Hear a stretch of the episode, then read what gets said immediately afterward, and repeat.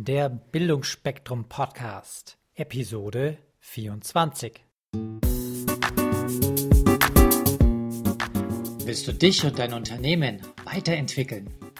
Möchtest du deine Potenziale aufblühen lassen? Dann bist du hier genau richtig.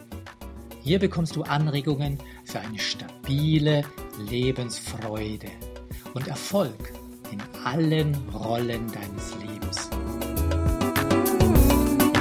Geht es weiter mit dem Thema Grenzen überwinden und unseren beiden Interviewpartnern Gabi Kowalski und Tino Ahlers.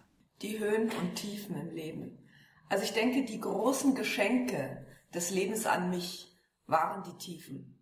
Die totalen Abstürze, diese absoluten Tiefen, in denen ich mich entscheiden durfte, aufzugeben oder weiterzumachen.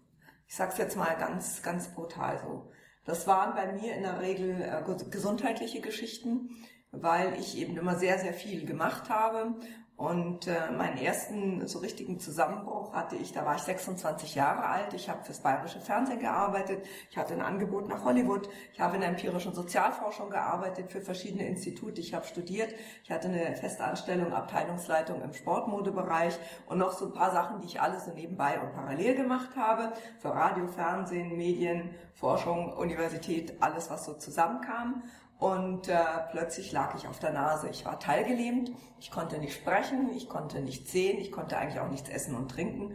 Und ich lag bei meinen Eltern im Garten im Sommer 2 Wochen unter einer Tanne. Und das Einzige, was ich konnte, war der innere Dialog mit mir.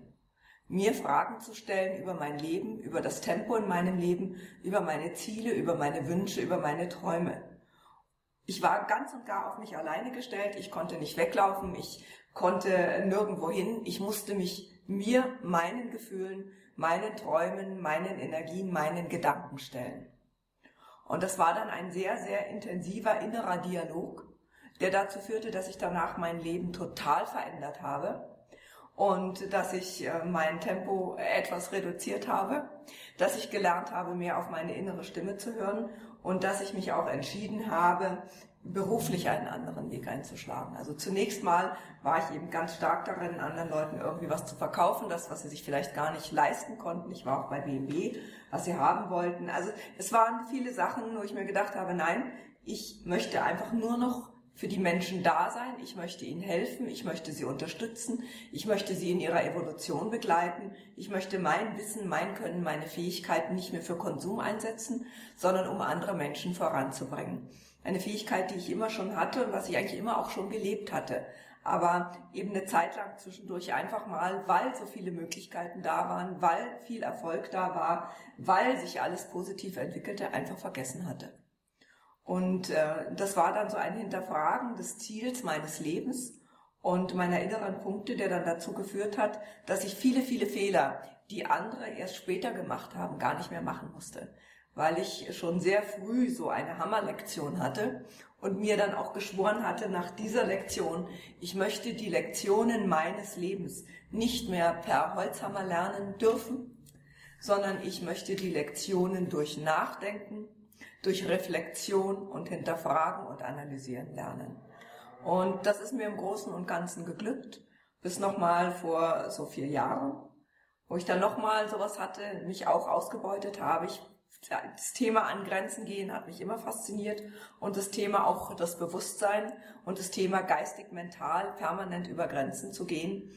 Da bin ich auch wieder an die Grenzen gegangen. Das war dann das Thema Arbeiten und Schlaf und Leistung. Man kann viel machen, man kann sehr viel durch Bewusstsein, durch mentale Übungen und Techniken machen, aber trotzdem haben wir noch den Körper und der Körper braucht auch seine Aufmerksamkeit, seine Liebe. Und immer wieder auch die Dankbarkeit für diesen Körper. Und der Körper braucht auch entsprechend die Energie und die Kraft, einfach um ihn nutzen zu können und um ihn leistungsfähig zu halten. Und das war auch wieder so eine Situation, wo ich nachdenken durfte, auch wieder nachgedacht habe über meine Wünsche, über meine Träume, über meine Ziele, wie ich das Leben gestalten möchte, wie ich weitergehen möchte, wie ich weitermachen möchte. Und auch da wieder die Entscheidung, vieles im Leben zu ändern. Und wenn mich nicht immer wieder zwischendurch mal mein Körper ausgebremst hätte, Leib, Seele, Geist, so Vollbremsung, hätte ich einfach immer so weitergemacht. hätte viele Dinge nicht erkannt, viele Dinge nicht begriffen und wäre auch in meiner Arbeit als Coach, Trainer und Berater gar nicht zu dieser Authentizität gelangt, die ich heute habe. Denn ich kann mich in nahezu jede Situation meines Kunden hineinversetzen, weil ich das erfahren habe, weil ich diese eigenen inneren und äußeren Prozesse erlebt habe und nicht, weil ich es irgendwo gelesen habe. Liebe Gabi, magst du abschließend zu dem, was du für dich gelernt hast, vielleicht so eine Lebensweisheit, so in einem Satz oder einem Spruch unseren Zuhörern mitgeben? Ja, das ist natürlich wieder das alte Thema, mit dem ich schon eingestiegen bin. Und das ist wirklich mein Leitsatz. Das Leben ist grenzenlos. Wir haben uns unsere Grenzen selbst erschaffen und nur wir können sie auch wieder überwinden. Schön. Tino, hast du auch etwas, was du teilen magst? Ich möchte noch kurz einen Satz den Hörern hier geben, der mir sehr am Herzen liegt, weil alles, was jetzt aus meinem Munde floss, ist meine Wahrheit. Es bezieht mein Leben und es macht mir viel Freude, wenn diese Dinge, die ich sage, andere Menschen begeistern oder sie zu ihren Zielen und ihren Wünschen verhelfen. Aber es ist trotzdem nur meine Wahrheit. Wir sind keine Propheten oder wir haben keine besonderen Fähigkeiten, die die eigenen anderen Menschen ja nicht haben. Die haben alle. Aber wir können sie vielleicht wach küssen sozusagen, dass sie eben dann daherkommen. Und ich möchte dann als Abschlusssatz eben dann hierzu sagen, nur der Geduldige wird belohnt. Es geht nicht hoppladihopp, es ist nicht schnell, also nur der Geduldige wird belohnt und das ist wichtig, dass die Leute viel Geduld einfach haben, in dieser rasanten Zeit, die wir heute leben, trotzdem Geduld zu haben, weil Entwicklung braucht Zeit. Ja, kommen wir zur Blitzlichtrunde. Für welchen Künstler lohnt es sich immer, einen Live-Auftritt anzugucken? So richtig in der Menge, in der Masse vorne. Also ich habe Friedrich Gulda sehr geschätzt und geachtet.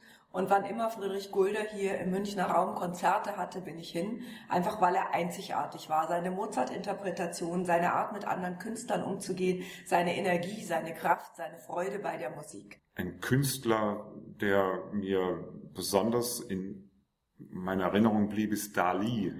Jetzt kann man natürlich sagen, wieso ausgerechnet er? Dali ist eben weit über seine Grenzen immer hinausgegangen, auch in seinen Drogenwahn und in seinen ganzen experimentellen Phasen. Wenn man sein Museum in Spanien betritt und diese Schaffungsphasen erkennt und sieht, sieht man, dass er permanent über seine Leistungsgrenzen, über seine Fähigkeiten, die ihm vielleicht von der Natur vorgegeben wurden, hinausgegangen ist und dann Extremstes auf Leinwand geprägt hat.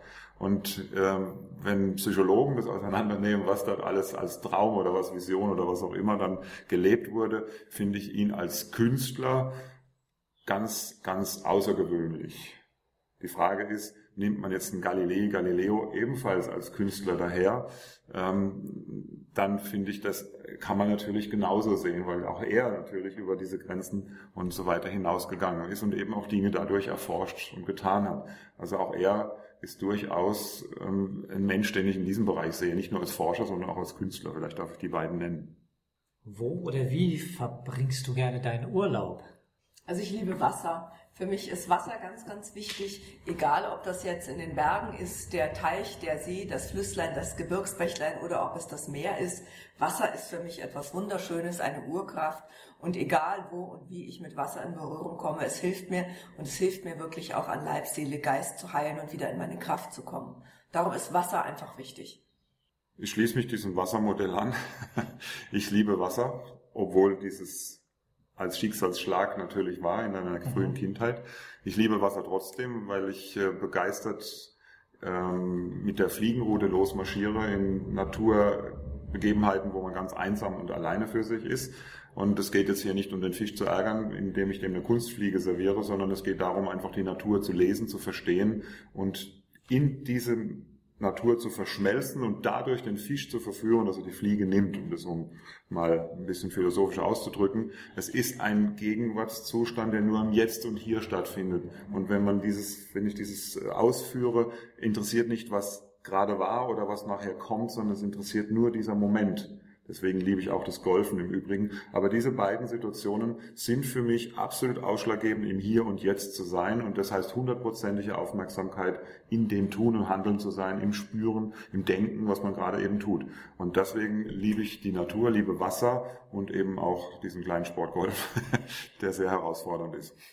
Fein. Wo kannst du dich denn so richtig gut amüsieren oder kräftig mal lachen? Also ich liebe Kabarett und auch gerade politisches Kabarett.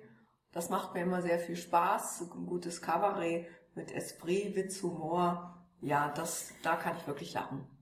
Das ist eine sehr schwierige Frage, Wolfgang.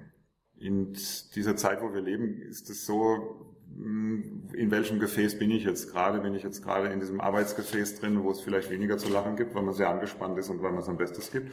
Oder bin ich wirklich in der Möglichkeit, mich auch in dieses Freiheitsgefäß zu begeben, dass ich sage, ich bin völlig frei und ich kann mich einfach auf Situationskomik zum Beispiel einstellen? Für mich sind im Moment diese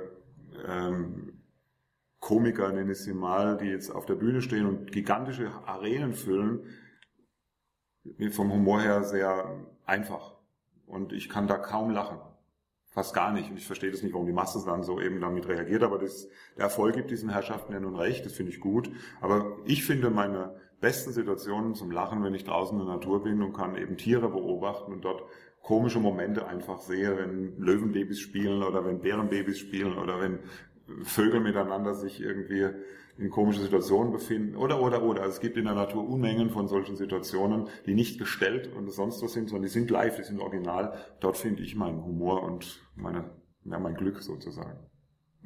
Ich habe da vor ein paar Tagen beobachtet, an einem Busch oder in einem Busch vielmehr sind zwei Vögel förmlich im Kreis geflogen, als ob sie an einem Karussell angehängt waren, aber zwischen das Geäst, und der eine hat den anderen gejagt und wie wild. Das war so eine Situation. Ja, und solche Situationen, das meine ich, und wir haben hier zum Beispiel jetzt im Institut oder vor dem Institut hier von Gabi Kowalski Eichhörnchen, die miteinander spielen oder sich eben auch zanken um eine Nuss und so weiter. Das ist so eine Situationskomik, das bringt dann automatisch zum Lachen. In der Vergangenheit hatte ich zu Hause Huskies, ich habe auch Huskies mal gezüchtet und auch das Spiel zwischen diesen Huskies war eben immer Amüsement für mich pur, weil das war einfach Entspannung, wenn man nach Hause kommt und die spielen miteinander oder sie haben einfach irgendwelche komische Gesten drauf und das ist sehr, sehr interessant und lustig gewesen für mich und leider habe ich heute keine mehr, die vermisse ich stark und sehr und traue ich schon noch nach.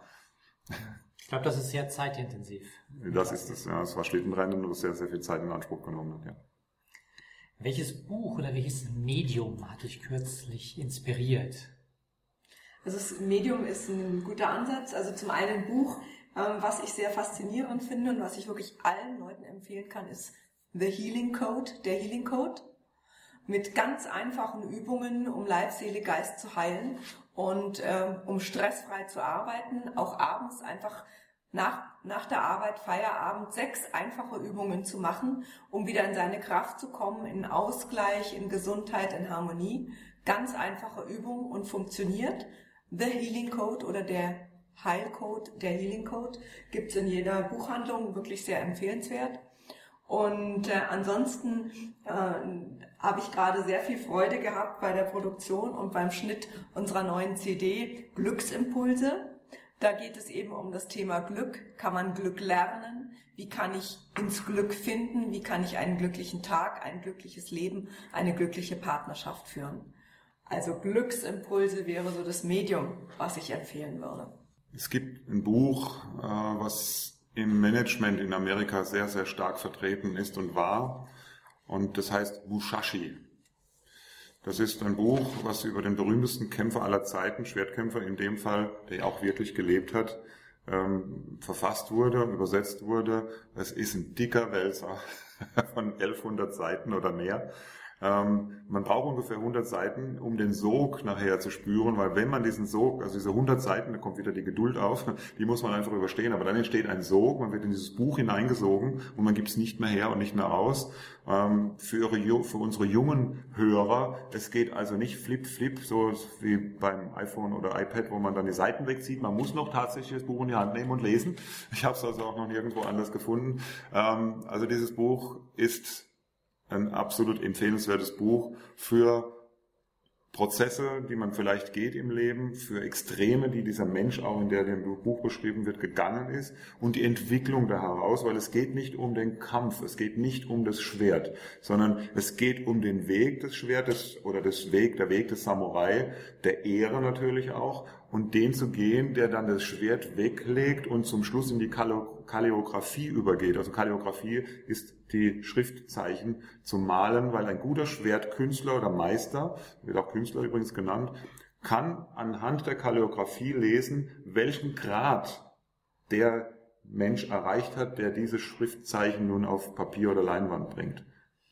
Welchen Charakter er hat, welcher Charakter sich hinter verbirgt, welchen Werdegang er im Leben oder welche Stufe er im Leben von der Meisterschaft her erreicht hat. Falls euch diese Show gefallen hat, würde ich mich über eine positive Bewertung bei iTunes sehr freuen. Je mehr Leute diesen Podcast hören, desto mehr Menschen können ihr Potenzial positiv entwickeln. Und das ist doch gut so, oder? Wenn du noch mehr Folgen hören möchtest, dann klicke den Abonnieren-Button auf BildungForMe.com oder auf iTunes. So, das war der Bildungsspektrum-Podcast von und mit Wolfgang Hertlicker. Bilde dich selbst und dann wirke auf andere durch das, was du bist. Friedrich von Hölz.